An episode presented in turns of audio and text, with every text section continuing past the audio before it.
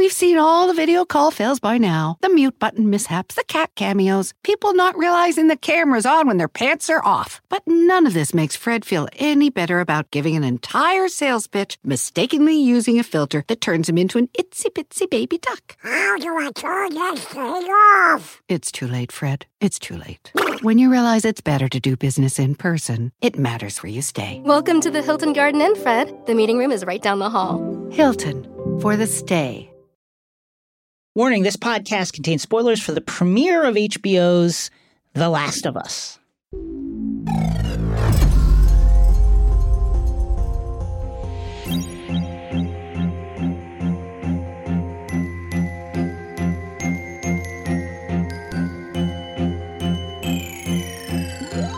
Hello, my name is Jason Concepcion.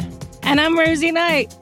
And welcome to X Ray Vision, the Crooked Media podcast, where we dive deep into your favorite shows, comics, and pop culture. In this episode, previously on, we're going to be digging into that Wild Mandalorian season three trailer. The baby is back. The baby's back. The baby is back! and in the airlock, we're going to be talking about that unreal premiere of HBO's The Last of Us, which I just cannot wait to talk about because it looked. I can't wait to It was about. so good.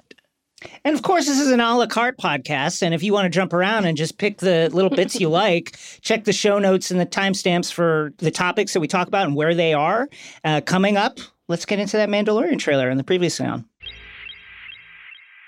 First up, okay, a Mandalorian season three trailer debuted during Dallas Cowboys versus Tampa Bay Buccaneers. Woo! uh, which is why I tuned in. Also to uh, see Tom Brady uh, get stomped. But man, looks great. Not a lot of new stuff uh, from uh, compared to the trailer that had been out there, but really, really fun. Looks great. The baby is back. The baby's back. Lots of vibes. And, very uh, vibey. Lots of Mandalorians.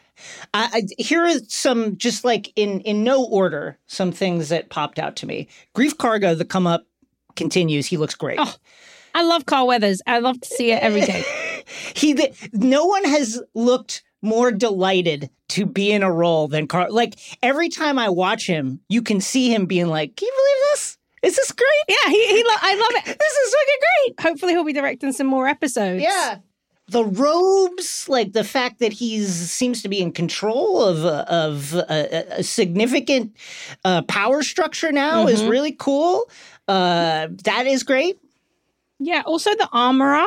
Was that like flashbacks? Are they going to be a major role again? I'm hoping that it's the latter, but it's really interesting. It's weird to say, oh, a lot of Mandalorians because like there really aren't a lot of them, but in They this, seem to be all there. Yeah. yeah, we see that Din is basically he's in a position where he's trying to reimagine what the Mandalorians can be Right. Outside more of progressive- war, outside of death, like something. And he's got to you know go back to Mandalore because he took off his took off his mask so he gotta could see the trial. baby. Yeah. you know. So it will be very interesting to see. For me, I love to see some weird alien races. So we had you Yeah. might have seen the. Uh, a Kowakian monkey lizard, aka Salacious Crumb. It wasn't Salacious Crumb, probably, but I yelled Salacious B Crumb.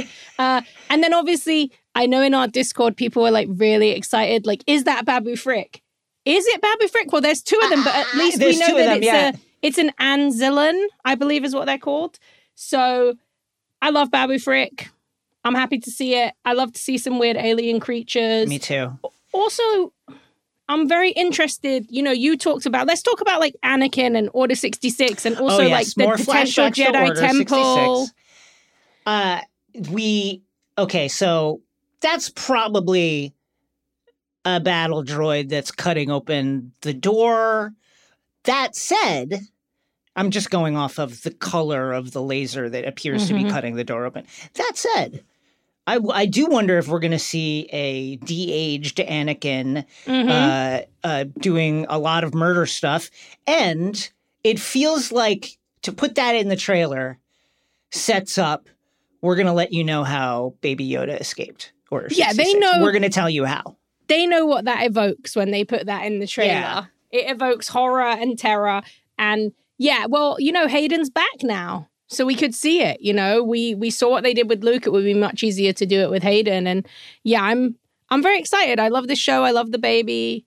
You know, I, I love Pedro. I'm so happy things are going so well for him right now. Like, what a, it makes me what very a week happy. for what a what week! a week! What a When, week when he shared the trailer, I was just thinking, like, good for him. I was like coming off the back of like one of the best review, well, the best reviewed live action video game adaptation ever. Uh, uh, let's And, get like, into. We'll get into. yeah, we'll, let's yeah, get we'll into get into. Okay, let- actually, let's just do that. Up next, the premiere of HBO's The Last of Us.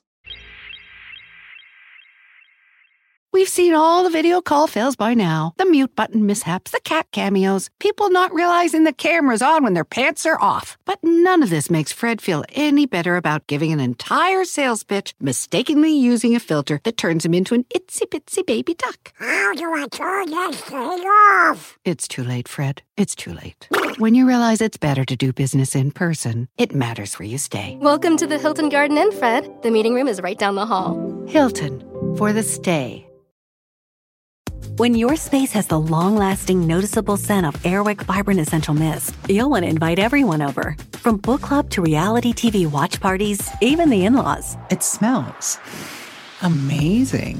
Airwick Vibrant Essential Mist is infused with two times more essential oil versus regular Airwick Essential Mist for our most authentic, nature inspired fragrance experience. Airwick Vibrant Essential Mist is perfectly portable and effortlessly easy, the way fragrance should be. Now that's a breath of fresh Airwick.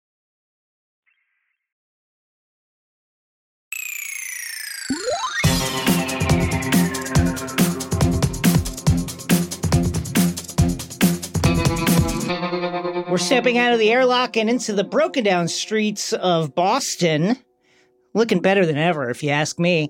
To talk about the premiere of HBO Max's The Last of Us adaptation, created by Craig Mazin and uh, Naughty Dog EP Neil Druckmann, uh, starring Pedro Pascal as Joel, Bella Ramsey as Ellie, Anna Torv as Tess, Gabriel Luna as Tommy, and more people that we haven't really seen yet. Let's talk about this first. You mentioned it uh, in the previously on. Uh, there's been, uh, you know, the kind of tagline for this, or at least the the, um, the media narrative is. Here is the video game adaptation that has broken the curse. Now, some have said, well, what about. So, so I think the thing is to say animated because, like, we've had Arcane. Right, right. Live action. Yeah, I was in live is a- action. Right, right. And and honestly, that's that is a big deal because when you're talking about something like Arcane, it's I'm not I'm not trying to undercut how cool it was and how legitimately high quality and great it was, even if like you're like me, you're not a League of Legends person, it was great. You're still talking about a, a computer generated visual medium to another computer generated visual medium. I was going to say And the mediums are similar, so it feels easier cousins. to. Yeah. they're cousins. I like that. this is a completely different animal and i was blown away i was Yeah. i it to me it was a lot like the house of the dragon adaptation in which Hmm. we know a lot of the story. If you played the games bo- both one and two you know where this goes. People have replayed the games. There's dlc so people have played the games multiple times and for good reason. Uh, but this adaptation it's not just like you know uh, making the the parts that wouldn't work as a television narrative work as a tel it's that they everything is really really additive Mm-hmm. uh, and like house of the dragon even if you know the story there's a ton of surprises there for you Yeah, I think that's really a great point. I'd say definitely House of the Dragon comes to mind. Also, it reminds me kind of of what they did with the Star Wars animated shows, where you're meeting these characters, but you're getting these huge moments of context and Yeah. spending much more time with them. And I think, especially as we go in to the later episodes, that is going to be where this show really shines. But I thought the first episode was so brilliant. I mean, we've talked about that cold open in the game, Oh. you know, quite extensively. And to be able to bring that to life here and make it even more heart wrenching, even when you are not in control, which was our biggest question is how does Yeah. this story feel when you are not an active part of it? And you know what? Still feels as moving and engaging and exciting as ever. Okay, let's get into the recap. Uh, episode one, When You're Lost in the Darkness, written by Craig Mazin and Neil Druckmann, directed by Craig Mazin. We open uh, in 1968 on a talk show, kind of like a fictional version of Firing Line. There's a host. Uh, he's uh, talking to a pair of intellectuals about apparent, uh, you know, pandemic threats, epidemiological threats, the kind of things that keep them up at night. Uh, one of them mentions, "Hey, uh, commercial travels is this really dangerous amplifying effect. You know, bacteria or virus can be in Kenya, and then it can be in Chicago, and it can go around the world very quickly." And the other one has a much more interesting and seemingly out of the box concern, which is fungi. Uh, unlike viral or bacterial infections, fungi, he says, can actually hijack the nervous system. And he uses LSD as an example, uh, which uh, the ergot fungus, which is the kind of like a natural basis for lysergic acid, which many surmise has caused like various uh, uh, mass freakouts in medieval times. I don't know if anybody's yeah, ever looked into this, but there's like, all you know, there's these various like dancing plagues where like Mm-hmm. an entire village in medieval like uh, Germany just like Yeah, yeah, started sha- fr- shared flipping. Yeah. hysteria. Shared hysteria. So there's a lot of there's a lot of uh, supposition that that ergot uh, fungus caused that, and then he mentions uh, these very specific uh, funguses that attack ants and also wasps that hijack their their brains and basically turn them into puppets. And then he says, "Hey, uh, yeah, obviously, like fungi can't survive temperatures uh, at uh, the the internal temperature of the human body and hotter. But what if the world got hotter? And of course." We know that the world will get hotter as we are living through it right now. Uh, and I, I, Rosie, I was really struck by the, the decision to go with 1968 because it was really, that was the kind of like consensus, the mass American consensus, worst year in American history before any of the years that have happened in our recent in our recent lifetimes. Uh, you had, you know like you had obviously Vietnam and uh, the Tet Offensive, and that was going terribly, opening Americans' eyes to how we're they they were not going to win that war. Not to mention the images of violence, street you know, just like beamed into American households every single night. Martin Luther King was assassinated that year. Robert F. Kennedy was assassinated that year. Uh, there were riots that ensued. There was the Democratic National Convention, which turned into a police riot as the police just like viciously beat down protesters in full view of cameras. Prague Spring. It was a cra- it was a really really chaotic and crazy year, and I think it makes sense that they would. It's such a f- small detail, but really cool that they set that talk show in that year. No, I love that. I think this is such a great expositionary opening where you have these brilliant performances and it feels very Chernobyl. It feels very on the nose. There's like a It tiny very little Chernobyl. that and I I absolutely love the way that you start with the first intellectual who in our world he was right because guess what Yeah. we lived through covid and this the reason that it spread so fast was very much to do with commercial travel so you have that little nod without it feeling out of this world but then you get to listen to somebody basically explain how the cordyceps will work in a way that doesn't feel like an exposition dump later on Yeah. and I love the way that at the beginning, when he says fungi, people are laughing in the audience. But by Yeah. the end, when he makes the point about global warming and what if the world got hotter, everyone just absolutely goes silent. And the talk show host says to him, you know, well, what would happen if all of that happens? And he just looks at him and he says, well, we lose. And, you know, that's what we know. And, and we should mention, or feel like I, I should mention, this is 1968, fictional 1968. The first like official Exxon uh, funded internal studies about what would happen Mhm. when uh, petroleum, uh, you know, byproducts are ejected, hydrocarbon byproducts are ejected into the atmosphere at a mass rate, uh, appeared in 1977 in their internal documents where they basically were like, oh, yeah, we're going to get global warming. Like it predicted and it was in 1977. unbelievably In life. specifically correct. Yeah, yeah. Like those So- recently, people have been looking at those studies again, Yeah. and they just knew, and they did it anyway. Yeah. So that was only nine years uh, in fictional world after this.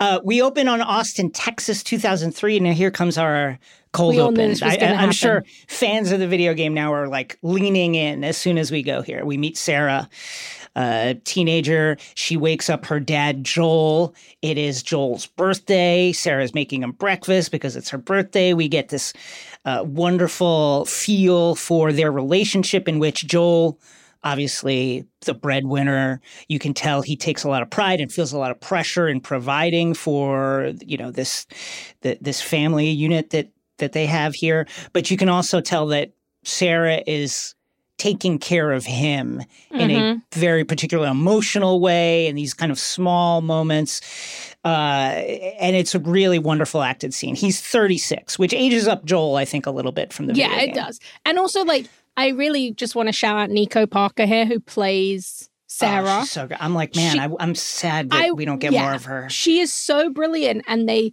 found all these little ways from the t-shirt she wears that's from the game to the way they light her, especially once you get into the car, where there are these uncanny moments where you feel like you're in the game Yeah. just visually. But she's so wonderful. I love this moment where it's kind of this Joel, yeah, he's the breadwinner, he goes to work, but really, Sarah is taking care of herself. There's this great moment when she's cooking him breakfast where he's like, Have you done your homework? And she just gives him the he's most like, uh, scathing look. yeah, he's like, just- uh, what was it? Uh, fractions? Uh, yeah, and she's just looking at him like, you know, I've like, I, you don't even ask me this stuff because that's not your purview. Like, you go Yeah. out to work till 10 p.m. every night and you pay the rent, and I make sure things around here get done. And it's that's those two have such great chemistry.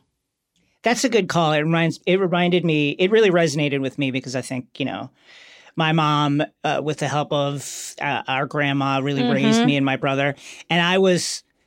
When it became clear that she didn't need to be like, "Are you doing your homework?" She just like checked out of it because it Yeah. was like not. It was not going to be a you know a, a big priority in terms of like the things that she needed to do on a day to day level. What like I can't remember. I think she stopped looking at my report card like in the fourth grade. She's like, "Okay, you got it. You're you're Mm-hmm. like, fine. "You're good." I'm gonna I'm gonna go to work now."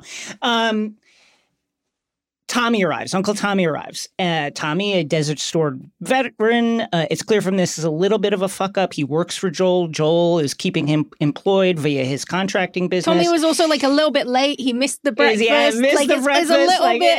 eh, It's the birthday break, like, and also like Joel has like a time crunch. He needs to get out like at a Mm-hmm. certain time so that he can spend time with Sarah. And here's Tommy fucking it up again. Uh, and as they're getting ready to head out, um, there's a news report on the radio. Not a lot. It doesn't really mention anything other Just than that there's some unrest, in. Jakarta and uh, American uh, citizens are being urged to leave, suggesting that whatever's happening is happening around the world. Yeah, and I love this. There's a great moment here, another great little bit of character building where Tommy and Joel try and work out where Jakarta is, and Yes, they both good. just have no idea. And I, Middle East? I, yeah, I love the way that that shows like the smallness of their life, and before it has to expand into this kind of Yeah. huge, epic kind of adventure of going across the country in this t- totally new way. But of course, Sarah knows because Sarah, Sarah- is the student. This is- Sarah, it's so this is- good. This is how you do exposition. This is how you do character building Mm-hmm. in a way that doesn't feel like, oh, you're just telling me how, how these people are. It's Because also there's really not good. even a lot of dialogue. Like there's actually still Yeah. a lot of space and a lot of like eating and quietness. And Tommy's putting something in. It doesn't feel like you're constantly being bombarded by prestige TV exposition. It very much feels like you're in the game. And something else that kind of blew my mind that I wasn't expecting was the use of the handheld camera, which is such Yeah. a huge part of the game and the visuals of the game is that feeling of that shaky cam. And as soon as we kind of follow Sarah up the stairs, we really get into that and you feel like you're in the game and, and you're controlling that character. So uh, Joel and Tommy head out to Tommy's truck. Uh, Sarah goes up to her dad's uh, dresser. She gets a little bit of money out there. Maybe if you haven't uh, played the game, you're like, Sarah, you rapscallion. Takes a little money, but also takes his uh, his broken watch, uh, a, a great recreation of the watch from the game, a kind of field watch style watch, military style watch, and then also, and I thought was like a wonderful artistic flourish. She takes out his folding knife, which has this wonderful engravement of like horses running uh, on the on the blade. You know, something that uh, we will the game players will know from the second from the sequel is is you know the addition of horses, and she just kind of sits with it and considers it for a little while and it feels like this wonderful like Yeah. almost magical moment you It- know yeah, it's that feeling as when you're a kid, you know, she runs her finger down the blade. Like she's Yeah. perceiving the knife and understanding in that moment, like everything scary about it, everything mm, about Yeah. the danger of what it can do, but also the beauty. And it's just such a good childhood moment. And it also very much feels, once again, like you're in the game and you've picked Yeah. something up out of the drawer and you're looking at it. And she kind of gets distracted by the knife and is just staring at it until Joel starts bibbing the horn. yeah And you kind of get that, whoa, she, and she breaks out of her reverie. And it's just a really great moment. Yeah, it just is really, really cool. So uh, Sarah comes out, and we meet the next door neighbors. Uh, an elderly woman named Connie, who seems uh, like she clearly can't move on her own, and is probably, you know, it, it's certainly suggested by what you see in the kind of throes of like dementia or something of that sort. And her son, uh, Buddy Garrity from Friday Night Lights, who we all love. they, uh, it's very clear that they are lonely. They invite Sarah over that night to come just like hang out. Joel, uh, you know, is lightly teasing her about it, and it's very clear that like neither of them want to spend any time over there. But also, like Sarah, through that, and it's a wonderful performance again, uh, lets you understand what a warm and generous person she Yeah, is. she doesn't want to go, but she, yeah, she will. she's go. hung out with them. She's kept them busy. You know, she's kept them company, but she doesn't want to do it. Neither does Joel. I, I really feel for anyone watching the show who didn't know where this was going because their report is such a brilliant fake out and they're so wonderful together.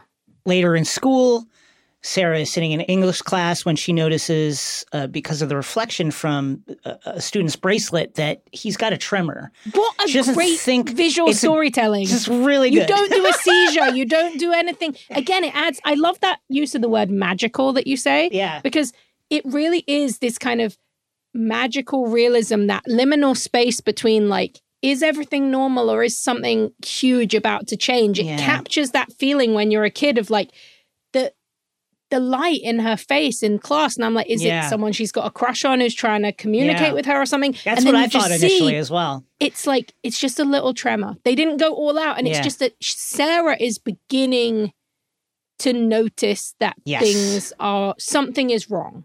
Right. And then as she as she leaves school and goes to uh, get the watch fixed, here again is another hint of something big about to change. There are police cars racing around and the uh, the repairman's wife comes out and basically shoos Sarah out of the shop after only a few minutes. It's like three o'clock. They close at seven. She's like, no, no, no, we're shutting down. She clearly seems panicked, but in a way where she doesn't want to alarm Sarah. Luckily, the repairman has finished his work. Um, and she just tells Sarah, like, hey, go home, go home, go home, go home. Uh, Sarah ends up at the neighbors.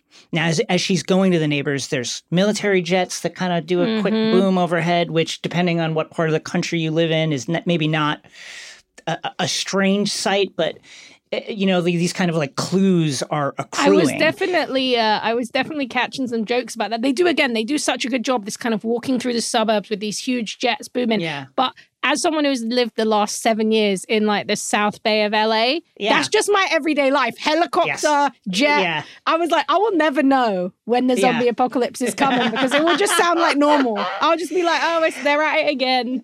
Yeah, even in LA proper, up where I am, Yeah. you know, we're the entire county is nestled between several huge military Mm-hmm. bases, and there is constant traffic over. So again, we would not probably know. That would not give us the hint. But Sarah knows. And again, Yeah. I love, I really love, you know what I thought was so cool?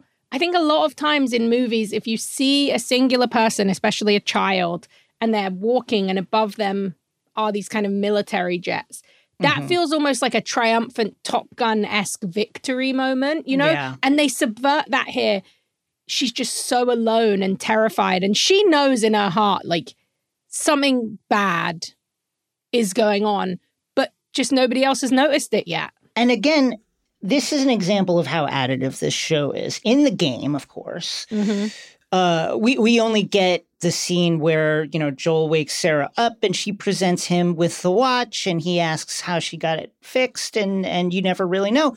This the show uses the game almost as an outline to drop story beats in between these other beats, which we already know about, and it does it in this really expansive, wonderful way. So over at the neighbors, the Adlers, um, you know, she asks, "Hey, have you noticed anything?" Uh, Miss Adler's daughter asks, um, "Have you noticed anything uh, strange going on?" The woman essentially says, "No." Um, and then it's like, hey, uh, making cookies, raising cookies. It's uh, again clear Sarah doesn't want those, but she's very, very kind and nice. Okay, I need to say so. So they're making the raisin cookies, right? Sarah goes into the living room. In my opinion, what is the scariest moment of the Oh, season? very, very creepy. she she starts to look at the DVDs, right? Something Yeah. that obviously we're meant to guess like it's 2003, but she's kind of into them and she wants she wants to borrow a DVD. This is obviously part of the reason that she's cool with going over there. Oh, the Hangover! Look, they have the Hangover. Like- and as and, and and as she's picking a DVD, she is in focus, and behind her, out of focus, is the mother.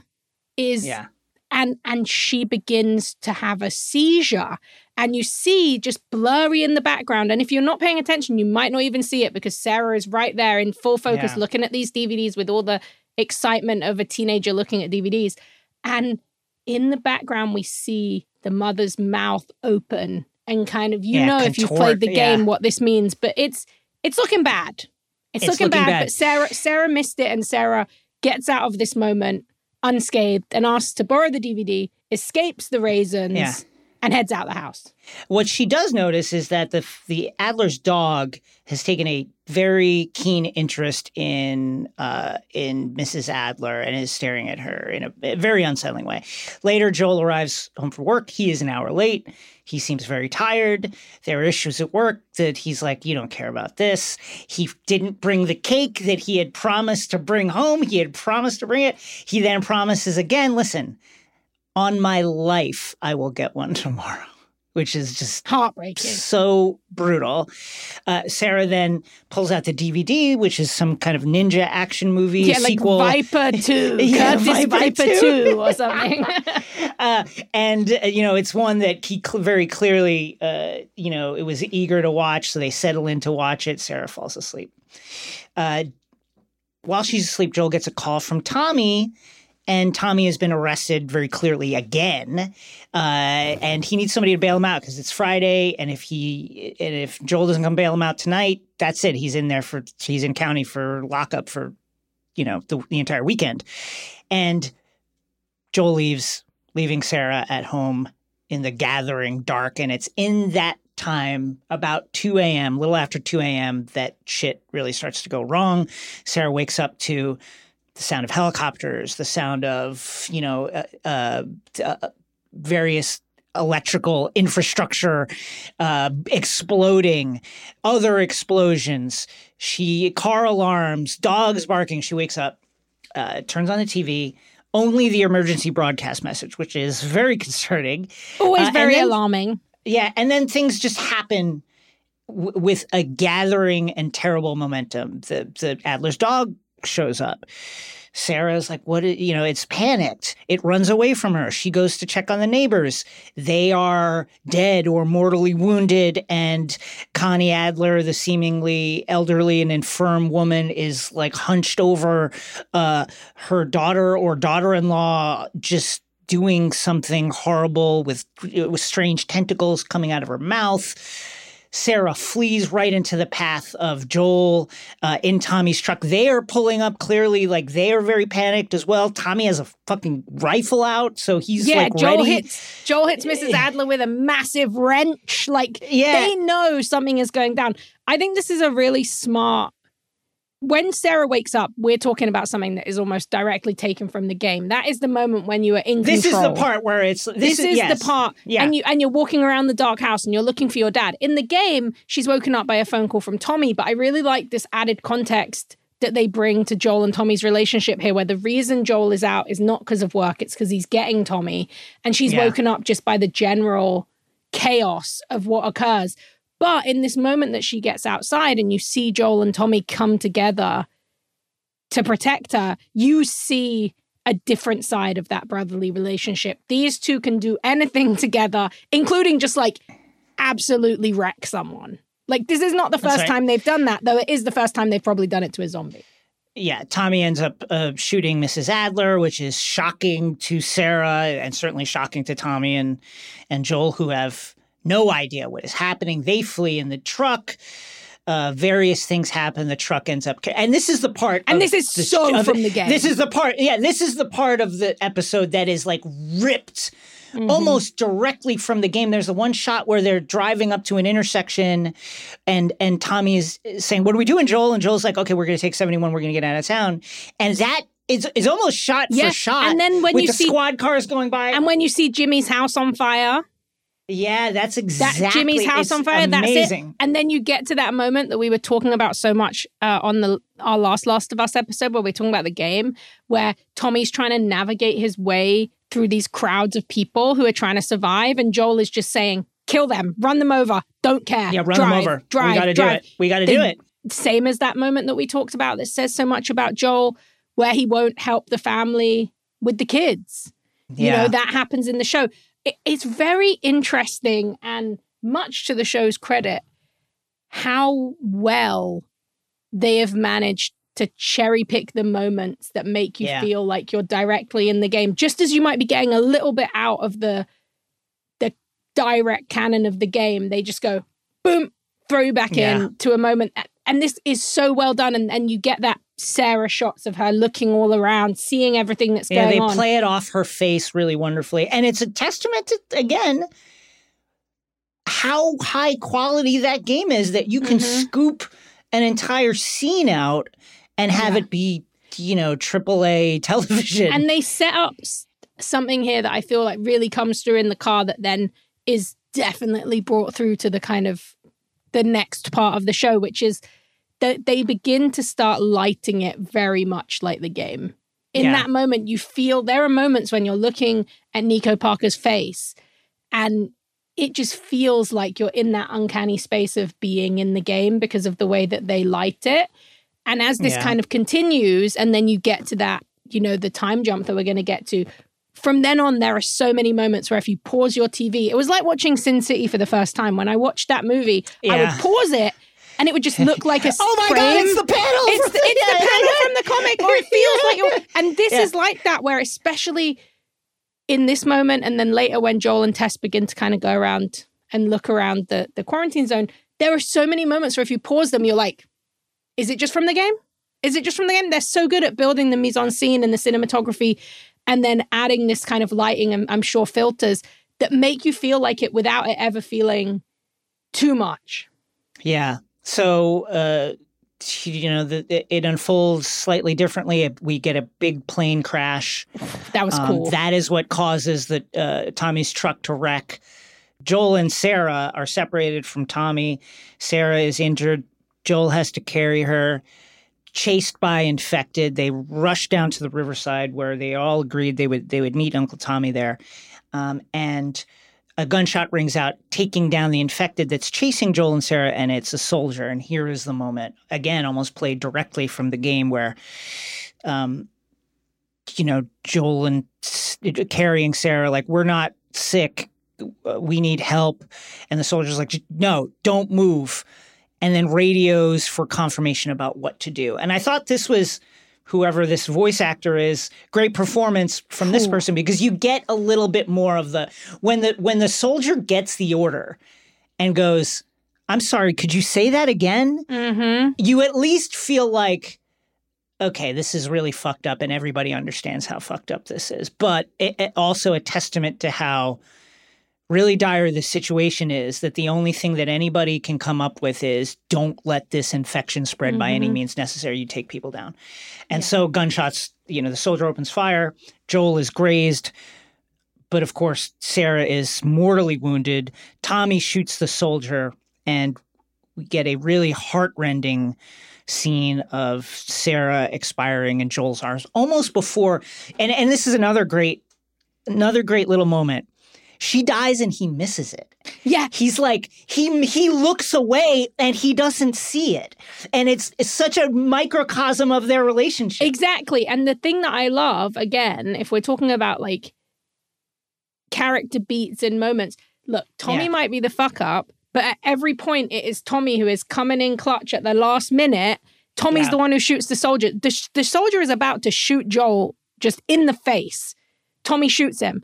And then it's Tommy who notices that Sarah dies. Yeah. But it's Joel who's holding her. Joel's just he's he's trying to get her up. He's gonna save her. It's gonna be okay. And she's on his shoulder and he misses it, but Tommy sees. Just so many interesting that Yeah. could seem like a Deus Machina so that, you know, uh, Joel doesn't die, but it never reads like that. It just says these are this brother's relationship and it is extremely fucked up. But this is just how it's always been. And in that moment, again, like you said, Joel misses this huge moment. It's that it's the note from the game, you know. It's Yeah. it's be back later, dad, without Yeah. the love. It's all the little things he did that didn't that are gonna haunt him after Sarah's untimely death. Just hugest shout out to Nico Parker. yeah. I wouldn't I wouldn't cool I- detail. I'm like, please, please bring her back for flashbacks. Yeah, yeah. Like she is so brilliant. So yeah, I would love to see it. X-ray vision will be back.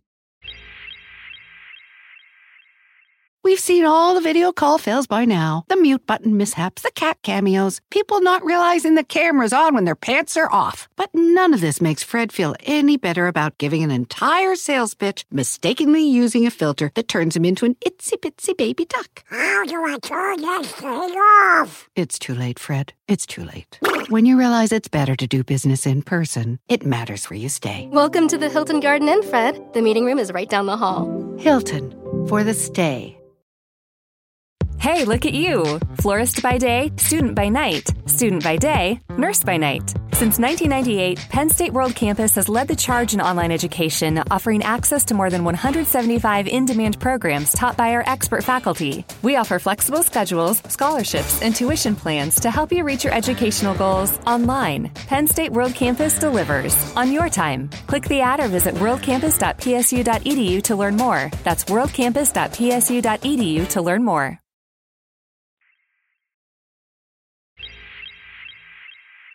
And we're back. We jump to Boston 20 years later, 2023. A young boy in what we are going to discover is kind of mid stages of infection, staggers to the gates of the quarantine zone, formerly Boston's North End, one of several areas run by uh, the Fedra authorities, what's left essentially of the US government. And after some very cursory tests. I- mean, it's clear by looking at the kid, they show a sign about like the timeline of infection, which is basically you're infected and then a day later you are a mm-hmm. full on raving zombie. And there are various stages along the way where you can tell by tremors in the limbs and et cetera. And it's clear that this boy is in the throes of this. And a soldier kneels, tells him some, Oh. you know, wonderful platitudes, and then they inject him with some killing serum and bye bye. I was absolutely just flabbergasted is the only word, yeah?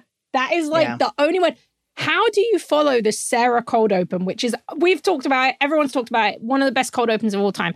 How do you follow something that heartbreaking with this double gut punch of one of the most horrific?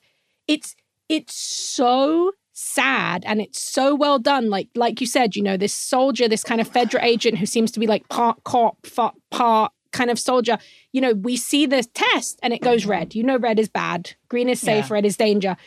And she stands and she says, you know, once you're better, we're gonna get you all these toys. What's your favorite food? You're gonna be able to eat it. Don't worry, he's just giving you an injection. It's medicine. It's yeah. medicine. And then, you know, boom, he's just a dead body in the back of the van about to get burned. I mean, The- that was, that to me was the kind of grim and gritty, like bleak reality of the apocalypse, this kind of post-apocalyptic world that The Walking Dead often strove for, but it was very rare that they would hit it in that way emotionally to me. And I just thought that was so well done and just absolutely horrible. Not to make this a Walking Dead criticism fest, but I, I, you can't help in that moment where the boy comes to the top of a rise and you see Boston spread Mhm. out bef- uh, before him to not make the comparison. I, I, I, it in my mind immediately flashed back to the Walking Dead television show. Of course. And I thought the one detail there's this. It's small again. But it's so good, and shouts to the production designers and the wardrobe people. His taped up shoes Yeah. we're not making new shoes, you No. know? And so here are these like scavenged pair of basketball shoes with the soles taped to the upper Mhm. using Yeah. packing tape that he's shuffling forward in. and Uh, and then like you know that was such an intentional uh, choice that like super producer just said Yeah. when we see his body the shoes are the thing that let us know it's the kid Yeah. it's like the size of his body his red t-shirt but those shoes that's when you really know like oh they just they murdered that kid Yeah. So after we and honestly, what choice did they have? I don't They- know. I, it's, I, it's a, don't ho- know. it's a complex conversation but let's let's put a pin in it slash let's Yes, remember let's this do that. moment because this is a this is a moment that this is the central this is, conversation this is of the, the, central conversation of this show. Who decides who gets Yeah. to live and die in a zombie apocalypse? Is this virus a dangerous thing that is killing humans? Yes, but is it also an evolutionary uh, part of nature? Is this just uh, kill or be killed? Is this Darwinism? And who gets to make those decisions? And also, as we'll know when we meet Ellie soon, we don't necessarily know how everyone's going to uh, We don't know. respond to Right, a bite. correct. So they, it, it's a really brutal moment. But like you said, this has kept the quarantine zone relatively safe for 20 years. So when next we see this young boy's body, it's being it's being carried from a truck by Joel and dropped into a a fire to incinerate it, along with dozens, it seems, of other bodies, people who have died f- uh, from infection and from other reasons, and. Uh, there is Joel. He's now 56. And this is how he earns his ration cards, which are the currency of the quarantine zone. You go out, you you go out for daily work, whatever needs to be done around the quarantine zone, whether it's uh, you know going down in the sewer and cleaning it out, or street sweeping, or what have you. But of course, Joel also on the side has a thriving criminal enterprise with his now uh, uh, obviously lover changed from the game. It's only suggested that she's his, uh, you know, romantic partner with his partner Tess, who uh, together they, you know, are, are are active in the kind of like smuggling networks that keep the QZ going. And that clearly happen with the connivance of various members of the quarantine zone authorities, as Yeah. we see later when Joel sells uh, uh, some hydro pills manufactured at a federal uh, facility down in Atlanta uh, to a guard uh, in exchange for cigarettes and some ration cards.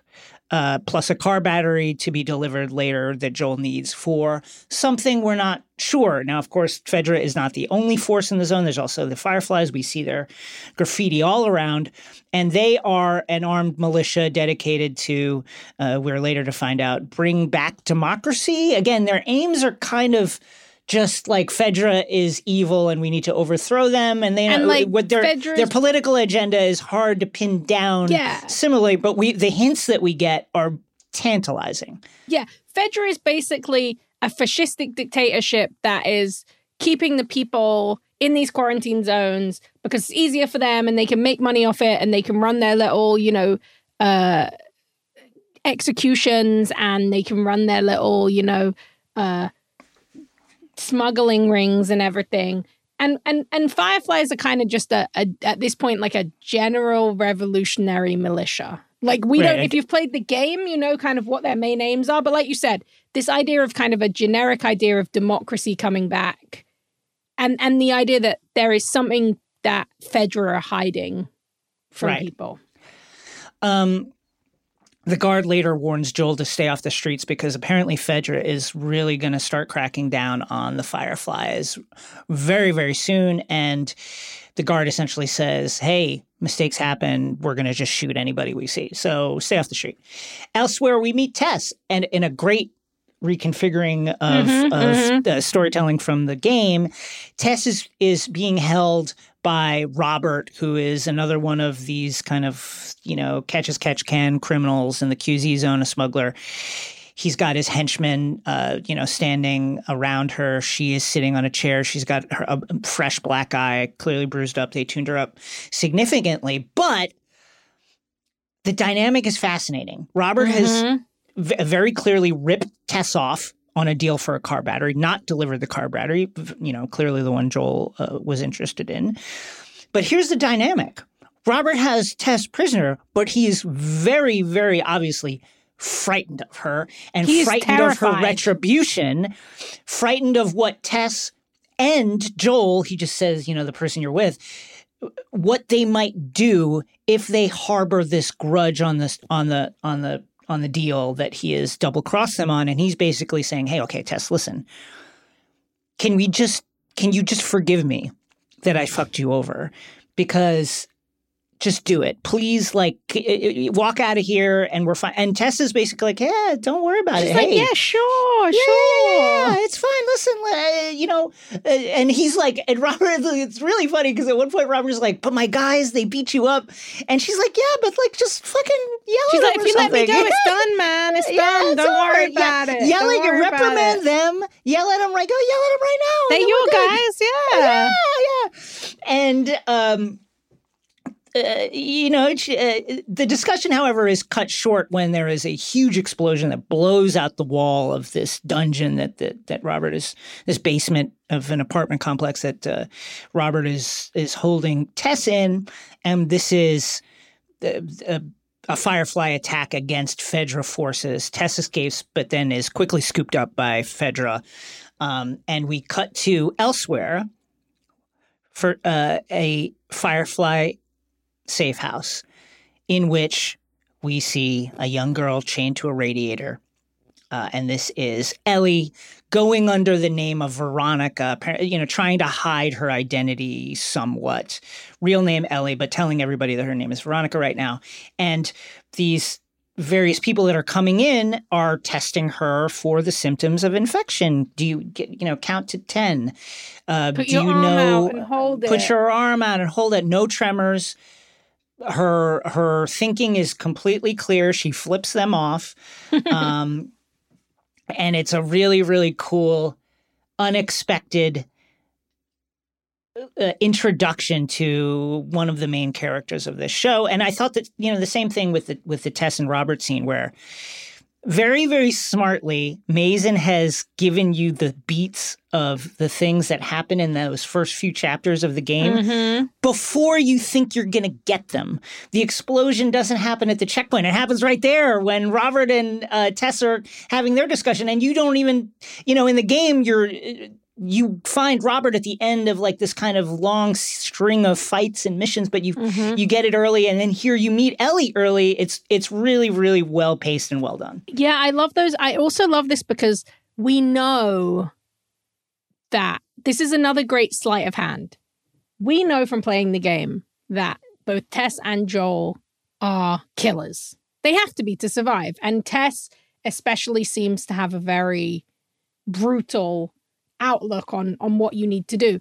They do a really smart thing here where, once again, they set up your expectations. Oh, these are the heroes, even if they have to do things that, you know, sell drugs, da da da. Those things that now we know are not some morally wrong things. They're just to do with situation and, and the way that you live. And this is a very interesting exploration of this new economy and what people have to do to survive. But we know that when things get going, we're going to see this different side of them. And I, I find that very interesting because this is a kind of, even after that wild opening, this is a very slow burn episode in the quarantine Yeah. zone. This is knowing where things are. That explosion that happens, Tess just takes that in her stride. You know, this is happening a lot. Like these attacks are happening. And it is so interesting to, and that moment of, you know, Tess, you know, yeah, yeah, we'll, we'll talk about that in a minute. Well, no, I was just going to say Yeah.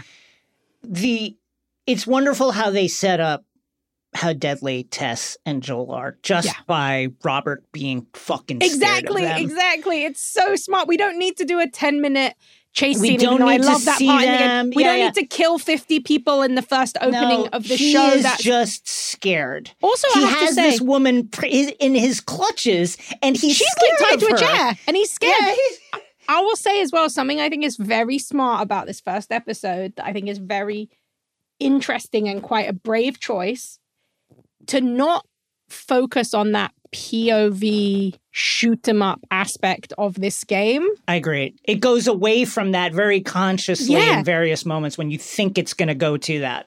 And it's very interesting. And and then i'm sure you know we will get those moments in later episodes because this is an apocalypse that is similar to what we would know as zombies. It's this cordyceps apocalypse. So you're going to have to kill some monsters. You're probably going to have to kill some soldiers which we know from what we've seen in the opening joel won't have a problem doing because they killed his kid. But i love that instead of it going straight there, which I have to say, so many action games, that is often the focus of the adaptations that we've seen in live action, which I think can be part of the problem. And instead, we get this ultimate world building that brings in the characters early on Ellie, Tess, Robert in new ways, but that still feels very much in line with what we love about this game. Yeah, it's, it's so good. We see Joel skipping a huge line of people waiting to uh, go sit down with a ham radio operator, which is apparently the only means of communicating beyond the walls of Great bit of world Boston building. QZ. A really, really wonderful bit of world building. Like, hey, you're skipping the line, but nobody Does wants anything. to nobody wants to step to Joel. Uh, it's clear that he just has a very very dangerous aspect. He sits down with the operator who clearly knows him and has talked to him quite a bit. The cigarettes that he bartered for are for this guy, and the guy basically says, "Hey." Nothing. No messages from Tommy. I'm sorry. I, I've been sitting here. When I'm not sitting here, my wife is sitting here. When my wife isn't sitting here, my son is sitting here, and not the stupid one, the smart one is sitting here. And there's been no messages at all. Uh, and the operator pinpoints for Joel the last known position that Tommy had, which was this radio tower that was communicating with Boston, and it's all the way out in fucking Wyoming. And Joel's like, "Great, I'm going there. I guess I'll have to go there and find out what happened to Tommy." And the operator is like, "No, no, no, no, Joel, what? It's."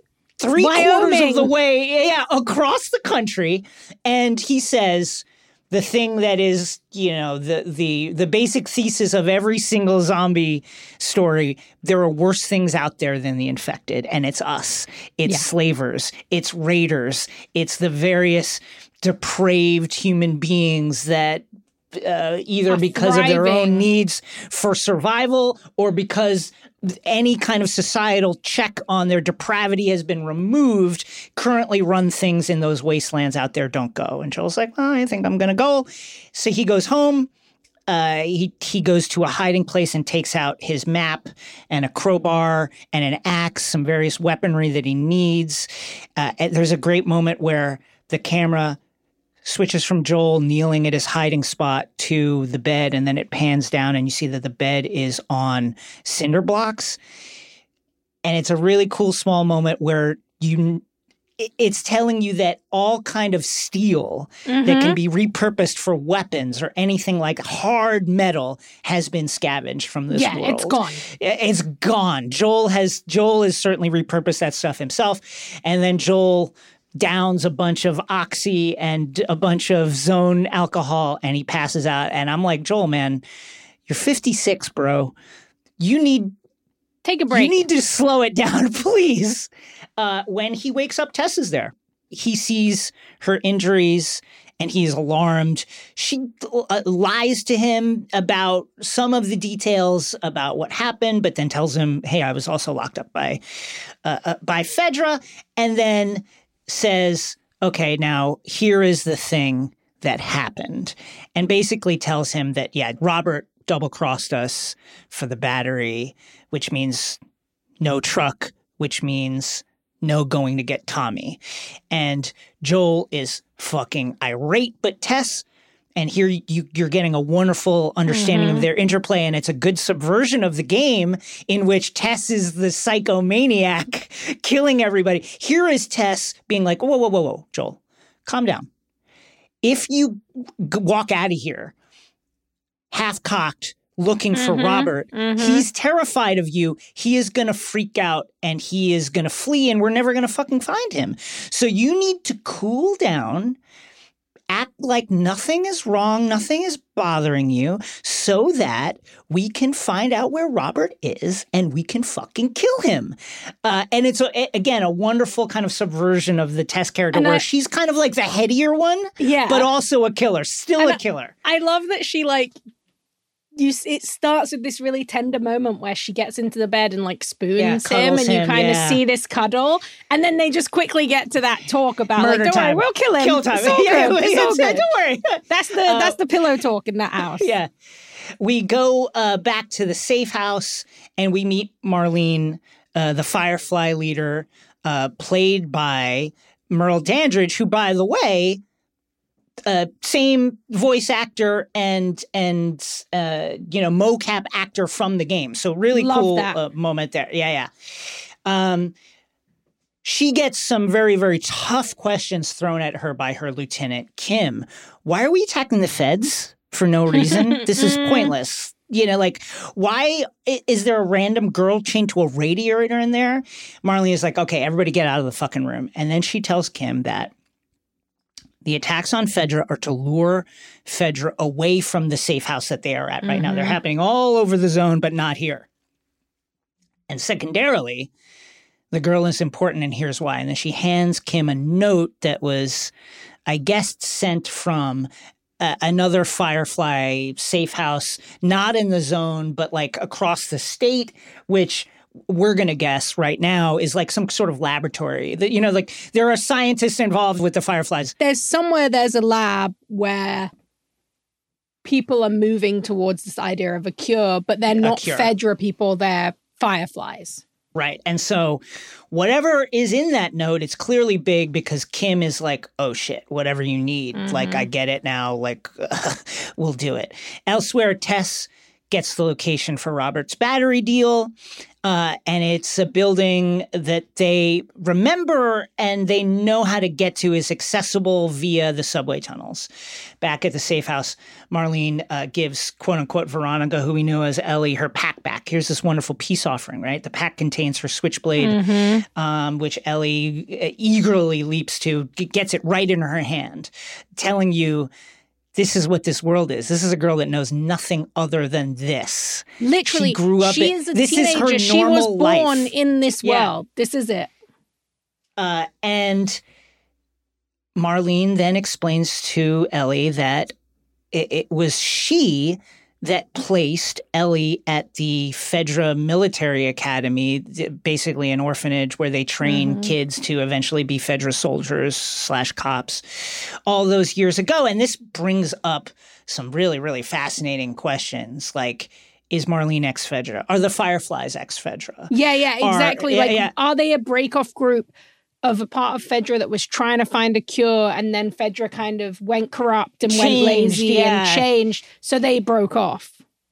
And has have the fireflies been earmarking kids for something like this suggestion that they are involved in some way in Ellie's life from the very beginning is fascinating and it That's a feels like a big- thread that we're going to unspool more and more like is is this firefly mission towards a cure? Has is it more planned out than this seemingly ad hoc oh we found this girl and now we we need to move her someplace? Is there a, a plan that has been kind of in motion for a while? It, suggested here and it's fascinating. I think that's a really important thing to note, especially because this is a very interesting uh, addition. Again, I will point people towards the girl with all the gifts that came out kind of contemporary to this. This sounds almost directly inspired by the setup of that book, where we meet a bunch of kids in a school classroom who are being taught in a kind of military school, and then you come Yeah. to learn something about them. So I, I love this. I think as we know where this is going because we played the game and the game Yeah. is heartbreaking and amazing. I'll be very interested to see what the implications of this are because they could be really, really massive and they could also either add to or take away a little bit from that. Yeah, that yeah, it's a dangerous- impact.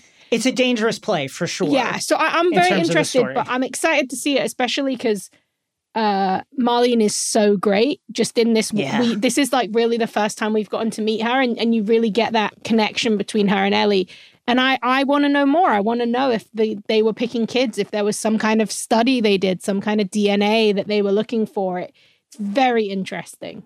We get a mention here from Marlene of Riley, who is a character from The Last of Us DLC and who we know from that game had a very close relationship with Ellie. Um, and it's very clear that Riley has has died somehow. Marlene is using Riley's example to say, "Hey, was Riley a terrorist?" Because Mhm. you know Ellie's like, "Oh, the Firefly's terrorist." She's like, "Well, was Riley a terrorist?" Like, we're not terrorists. And then she later tells Ellie the reason for all this trouble. Ellie is the only known person who has been infected with the cordyceps fungus who has not become a zombie, did not fall ill, is seemingly immune. Huge, huge deal.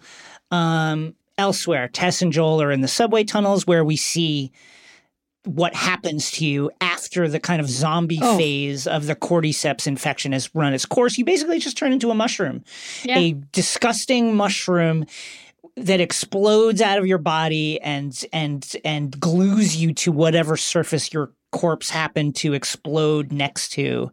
Uh, it's this very body horror thing again. This very aliens, alien kind of like look of being like uh, molded into uh, a surface, and it's super super gross. And notably, Tess Hardass is ter- like is jump scared when she Yeah. sees it. She is jump scared. It's ve- it it lets you know that even within the quarantine zone where these people are battle hardened for 20 years, there are things that can shock them. There are things that being chill to kill a man for some pills, that's not going to stop you being scared by the fact that there is a nightmarish mushroom fungus that could take you and turn you into a wall decoration. You know, it's it's horrific. And I love this because I also think it leans in again to that question that we talk about, which is like this nature, evolution, like, yeah. This is also this scene great addition by subtraction. So in the game here, this is your first encounter when they go into the tunnels, your first encounter with the spores and what to do. Your characters take out gas masks and you walk through the spores and you're not infected, which never made sense because like the spores, you take off the gas mask, the spores are still all over your clothes. shirt, They're still in your fucking hair. You're gonna still gonna breathe them in. So uh, very wisely, Mazin and Druckmann for the adaptation have done away with the the fucking gas mask, and now it's zombie stuff, direct bite, bites, like right? yeah, yeah. Seems Uh, like from Ellie's arm and from what we see that it's Yes. some kind of bite, some kind of blood situation, like like all classical zombies. Yes. Tess and Joel arrive at the building, and guess what? It's the Firefly safe house. Uh, they discover that a gunfight has broken out, and Robert, along with a number of Fireflies, have been killed. Robert died, man, doing what he loved, trying to fucking double cross somebody. It turns out the Selling a battery, busted battery. it turns selling a busted battery. It turns out the battery didn't work, and uh, and the Fireflies were like, "Hey, we're not buying this," and a gunfight broke out, and they all died, except for Marlene, who is gut shot. Very seriously wounded, and Kim, who doesn't have an ear anymore. Folks, these are not exactly the Navy SEALs. The Fireflies, It- like, why? it- it- Just a quick aside big, eh, you know, top secret safe house. We're we're launching attacks all across the zone to draw Fedra away. Why are you doing this here? Why are you Why bringing Robert here for your battery? just get, do just it get it, do it somewhere else. Literally, Robert has like a shitty hideout that just got blown up. Like, go there, like Go anywhere there. Why did you bring this man who loves to double cross people to your secret safe house where you're keeping the salvation keeping of the- known world? Like, please, Hey, let's do better. let's do the deal. Let's do the deal in the hallway outside where we're holding Ellie. Like, let's Yeah, do yeah, it. yeah. No, matter what, if what she are we doing? yeah, what the fuck are we doing? Anyway, uh, with the fireflies based at this safe house, there's other fireflies, but they, you know, the ones based here now apparently wiped out Marlene has no choice but to offer Joel and Tess, who she knows are hard asses, very capable, she says, offer them a deal. If they will take Ellie to a group of fireflies waiting across uh, the city at the old state house outside the QZ, she will provide Joel with a truck, with gas, with a fucking fresh battery in the truck, guns, whatever they need to make their journey to Wyoming to go find Tommy. Now, Joel, you know, Tess is like, Do you trust her? And of course, no. Who does, who does Joel trust a- at all in this world? Clearly, d- does not trust her. But um, we get a few pieces of information. One that Marlene knows, not only knows Joel from reputation, but knows them because Tommy was a Firefly. And this is a point of contention between Joel and Marlene, who Joel feels turned his brother against him in some form of fashion. Oh, I, we should also mention that in this moment, Ellie comes bursting out and it t- gives you an idea of the fight fierceness Yeah. that she has. Comes bursting out of her room, switchblade at the ready, and Joel just like throws her into a wall. He just lashes her into that Yeah. wall like he does not care. She is nothing to him, a sandbag. He just throws her in. And then Joel's like toying with her, keeping her knife. You know, it doesn't set up a particularly great rapport between the two, but it shows us a lot about Ellie. And another thing this episode does is keep in one of everyone's favorite things about Ellie, which is like she curses like a, a drunken sailor, and they Yes. kept that in there. And to see Bella Ramsey, who's just was so great as Lyanna Mormont, and is now just bringing that same attitude, but even more so. It's it's just wonderful to see it. But yeah, when Joel throws her Yeah. against that wall, I mean, you feel the impact. Yeah, they are wonderful in this role. Um, and I like that, just like the introduction of Ellie and Joel in the game, it the show kind of throws the moment away a little bit. Like maybe in lesser hands, there'd be this instant Joel looks at Ellie. Oh my God, it's a girl. Yeah, it's a girl about the age. Joel's seen teenage girls before. Like you've seen uh, children the age of his his daughter. There, it's it's a throwaway moment. I think that makes the the relationship that grows between them even more impactful uh, later on. Uh, so yeah, Tess smells desperation, understands that Marlene needs them and also has access to shit that they want. So Tess steps up, makes the deal, says, okay, listen, here's what we're going to do. We're going to take her.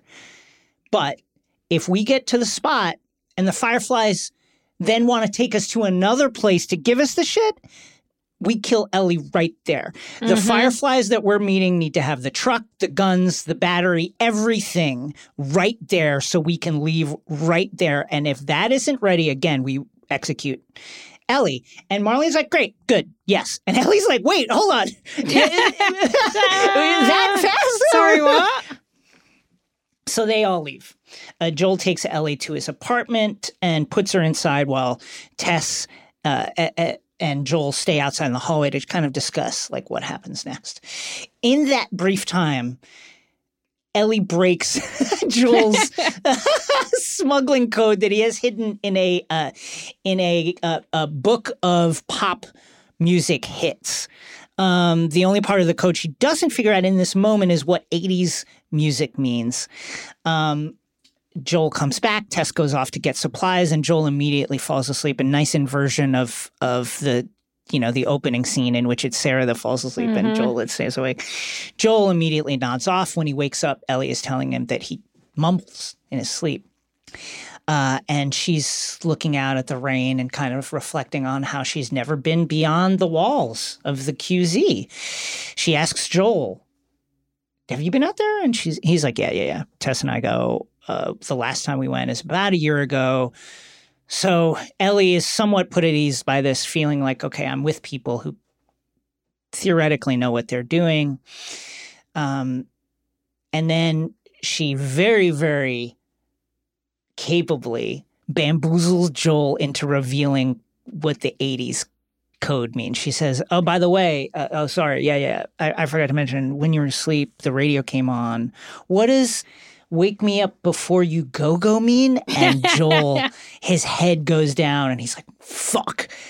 And that is how Ellie realizes, aha, 80s music means trouble. Letting you know that like for for the obvious kind of like naivety and and and lack of experience that she has in this world, she is also very very capable, fierce, Yeah. and a thinker, smarter She's than a- Joel in a lot of ways. She's very cunning and she's definitely had to work out ways to survive that yeah, belie her kind of small stature. You know, she has the knife, but really it's the smarts that have probably Yeah. gotten her this far. Um, so Tess returns and everybody heads off. And of course, we understand from uh, an earlier scene that you get caught outside the wall, you get hung. It's no trial, they string you up. Outside, it's raining, it's a dark and stormy night. They encounter pissing against the wall, the same guard that Joel has been selling pills to. And now the guard decides, you know what? I'm doing shit by the book now. I know that I I've been I like wanted, and now yeah, I've like, got what I want. I, under- I understand that I've been involved, directly involved in various smuggling schemes throughout the zone, but now we're bringing you in. Kneel, put your hands behind your head, etc. I'm going to test you in for infection. He, he tests Tess, green. Then he tests Joel, green, and we can see the panic rising in Ellie. She doesn't want she knows she's going to test red and she doesn't want her cover blown about what's going on with her. So as he places the the device to her neck, she takes out the switchblade and stabs him right in the fucking thigh. Shit pops off. Um, uh, uh, Joel is and Tess are trying to talk him. Hey, like don't do don't don't do anything rash. Don't do anything crazy. Uh, and Joel flashes back because of the direct parallels. Here is this guy in soldier gear again. He's flashing a light in his face. It's holding There's a an gun injured- to a child. He's uh, holding a gun to a child. The child is right here with him, and he just snaps and he kills the guy. Uh, after, right after that happened, Tess notices that on the handheld uh, testing device that Ellie tested red, and now Ellie. And now everything is out in the open, and and Ellie is showing them the scar from the bite that is healed over, and now three weeks old. And she's saying, "Listen, uh, I'm not. If I, if I was going to get sick, it would have happened a long time ago. I'm not sick. I know what that looks like. But look, this healed. And anyway, we need to get out of here because Fedra's coming. Yeah, Tess the wants to shoot ha- her in the head, but Ellie Te- Ellie talks her way out of it. It t- talks away out of it, and the three head off into the darkness uh, as the camera kind of pans up, and you see the destroyed skyline of Boston's Back Bay with like the I think that's the insurance, the famous like uh, the insurance building, like toppled into another building, and they head off into this really gathering darkness that just feels terrible and dangerous just by looking at this skyline. And we go to Joel's apartment where uh, Never Let Me Down by Depeche Mode, 1987, comes on the radio. And you know that wherever, whoever is sending that, It's going wrong perhaps, for them. It's going very, very wrong. And we head into episode two. Woo! Woo! That's how you do it. That's how you do it. It's so good. And I love I love the ending where they use this musical beat that they just set up a moment ago Yeah. as a funny character moment to just tell you they're like, they're fucked. Like, this is going badly. Where It's not just from the people that they're getting these messages from, which I think people will be really excited about. It's like, I think they were talking about Bill and Frank, you know? So this is kind of stuff that people really want to see. But also just as a tone setter for the show. Like this is gonna end badly. Something that I will say, Joel does say many times. Many, he many knows times. the way it's going. He just doesn't know which way it's going yet. Yeah, I mean, whew, I've said this many times, right? I no surprise to anyone. I love a lot of video game adaptations. I think there's a lot of fun ones. I think I think there's ones that are quite actually quite good. I think that I love Yeah. the campiness of them. Sonic? But oh, oh my god, well, I will say actually, I do Sonic think Sonic would generally Sonic- be seen as that. I'm I'm a fan Sonic of the old Fi- I I love the '90s Mortal Kombat movie. I love Double Dragon movie with Mark Mm-hmm. Dacascos. Like those are really fun. I like those as well. But this, as a feat of adapting a story and a tone, we haven't really seen anything like this in live action. It's it's pretty spectacular, and I'm really excited. We got a little bit of it in the quarantine zone, you know, Yeah. those those quiet moments, the overgrown uh, weeds of kind of the in the city. But I'm really excited when we get to see outside the quarantine zone with these fallen buildings and the overgrown wildlife and getting to have a few more of those quiet moments of nature overcoming and nature coming back even after this terrible thing. I, I think they did an unbelievable job with this. And um I'm also really glad that they didn't drop more than one episode because I think this Me is too. like a really great water cooler. Everyone will be talking about it. It's been very nice. 90 see minutes and it raced by. Oh my god, I I was shocked. I did I not realize- Discord. when people I said it was ninety minutes. realize- I just assumed Yeah. it was a normal episode, and I was like, "What?" And it's it's been really cool to see people in our Discord who've never played the game who just loved it, and it's been nice to see that online as well. To see people who were just like, "I just gave it a try because of Pedro Pascal. I just gave it a try because of Bella Ramsey. I gave it a try because I like zombie stories." And to see how drawn into this world they've been, even if they've never played the game, I think that's really a testament to how good the storytelling is. If you can make it accessible to an audience who has no idea what Fedra is or Cordyceps or all of that stuff, the storytelling here is so smartly done and kind of sparse, but just tells you what you need to know. That's, yeah, I just it. I'm blown away It- by how good it it- is.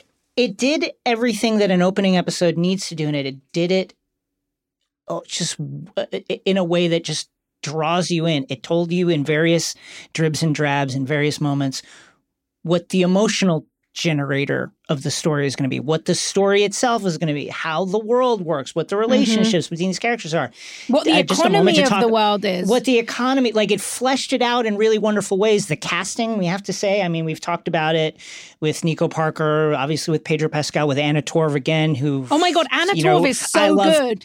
She's Tess. so good at that brought brought so much nuance and humanity to this like really brutal character. yes and the way that that first of all loved her in fringe loved her in Of course. mindhunter you know like uh, but the way that time and time again the first episode just subverts what you Mhm, expect if you mhm. know the game uh, you know uh, tess you know, again, but you know, we we were set up to think that she's a psycho, but she's kind of the smarter one, kind of like the headier one, uh, giving you moments that happen before you expect them.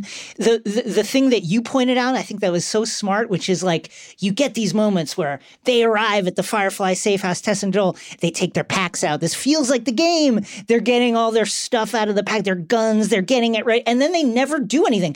There's never the fact that there's no real moment of holy shit action with Tess and Joel at all, but you feel propelled forward Yeah. and you understand what hard asses they are, how fierce and how dangerous they are, despite the fact that you never see a single fucking thing.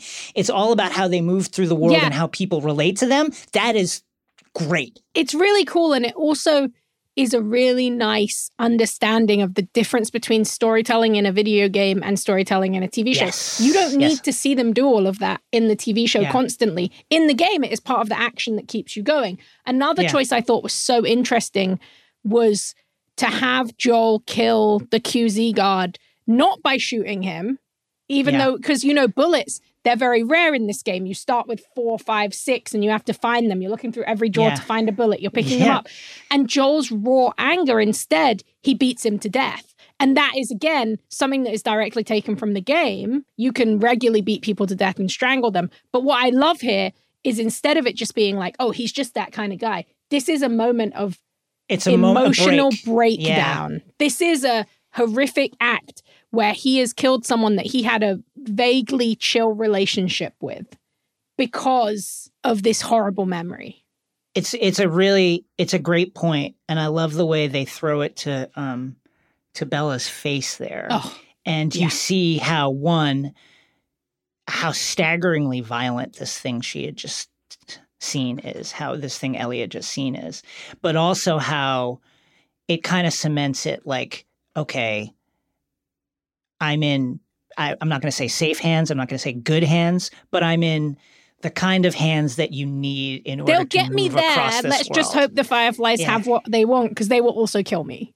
Yes. And I- I spoiler also- alert. I de- you know, I, I, I definitely want to see. I want to just say, like, I was really happy when I was reading the reviews after I watched the screeners. Like, I, I was really happy to see everyone shouting out Bella's performance because their face they're acting in this, the nuance Incredible. of what they put across with their eyes, Yeah. the way they're able to embody this kind of teenage awkwardness and this kind of that faux confidence you have to have as a teenager to Right. make it through the world, let I- alone a I think I'm grown up world. already. I believe that I'm an adult already when it's very clear to everybody else that you're not. Exactly. There's so much nuance in it. And and Pedro's obviously uh he's so amazing.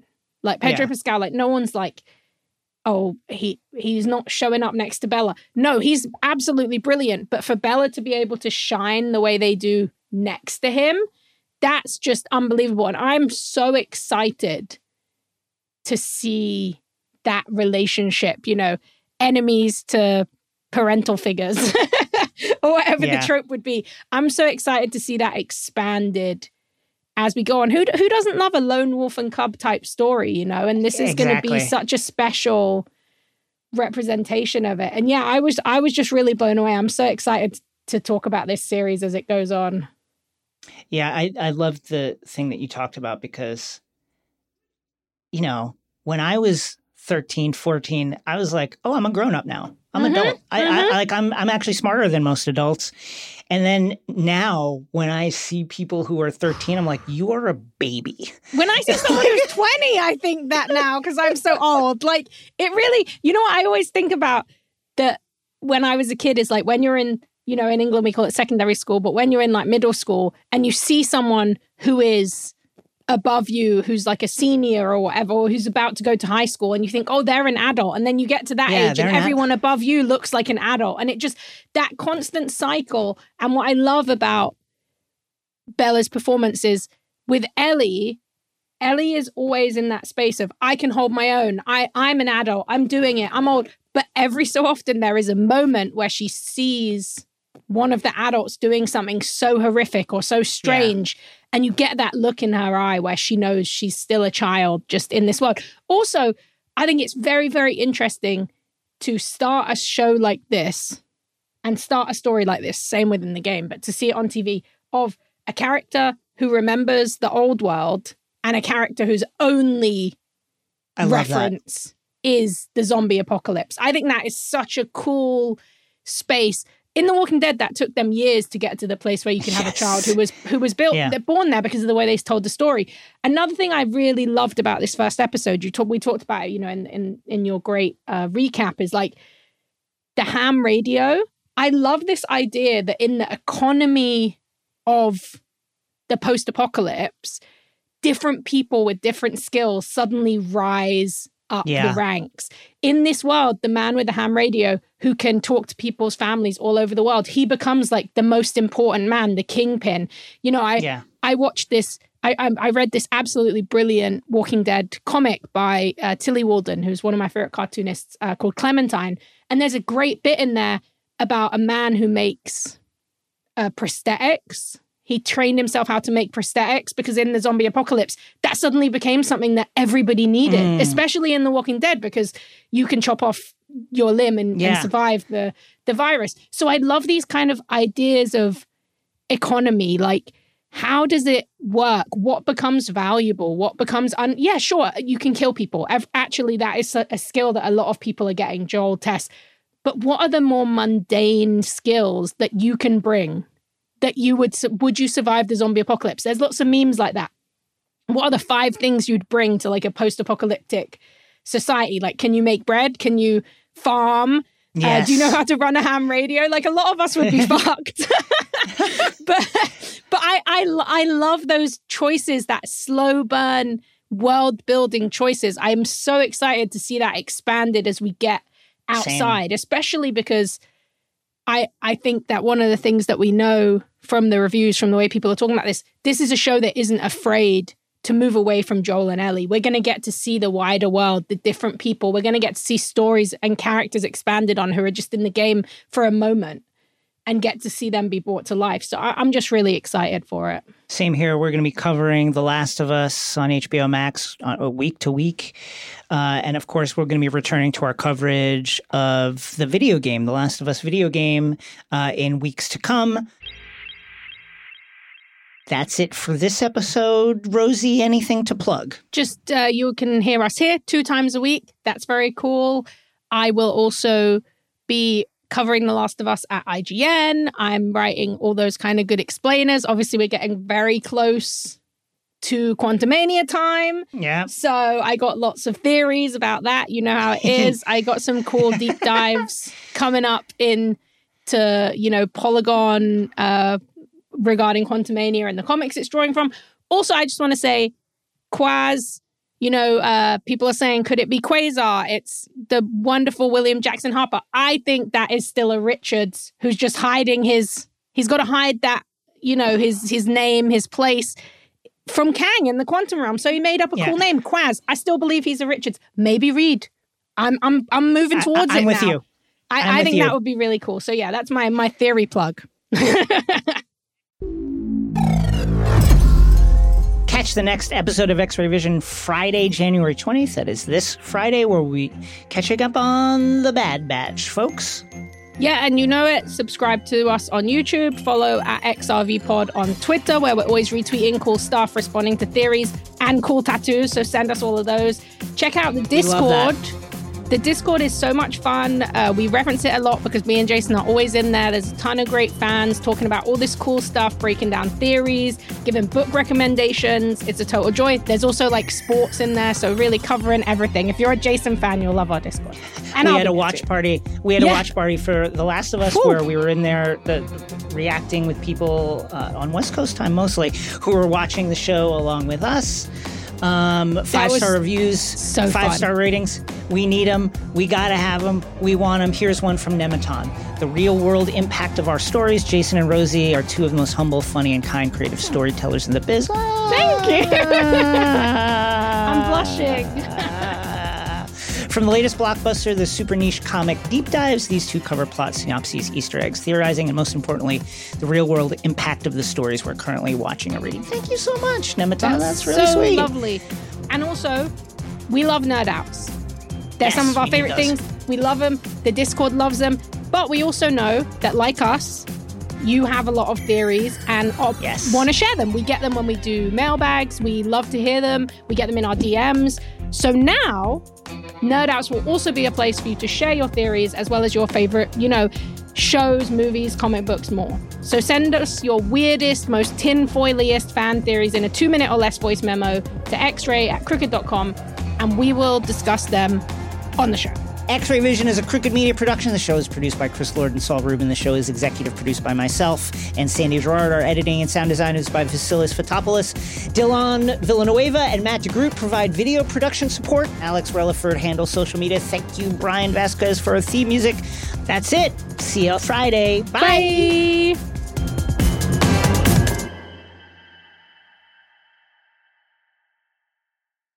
We've seen all the video call fails by now the mute button mishaps, the cat cameos, people not realizing the camera's on when their pants are off. But none of this makes Fred feel any better about giving an entire sales pitch mistakenly using a filter that turns him into an itsy bitsy baby duck. How do I turn this thing off? It's too late, Fred. It's too late.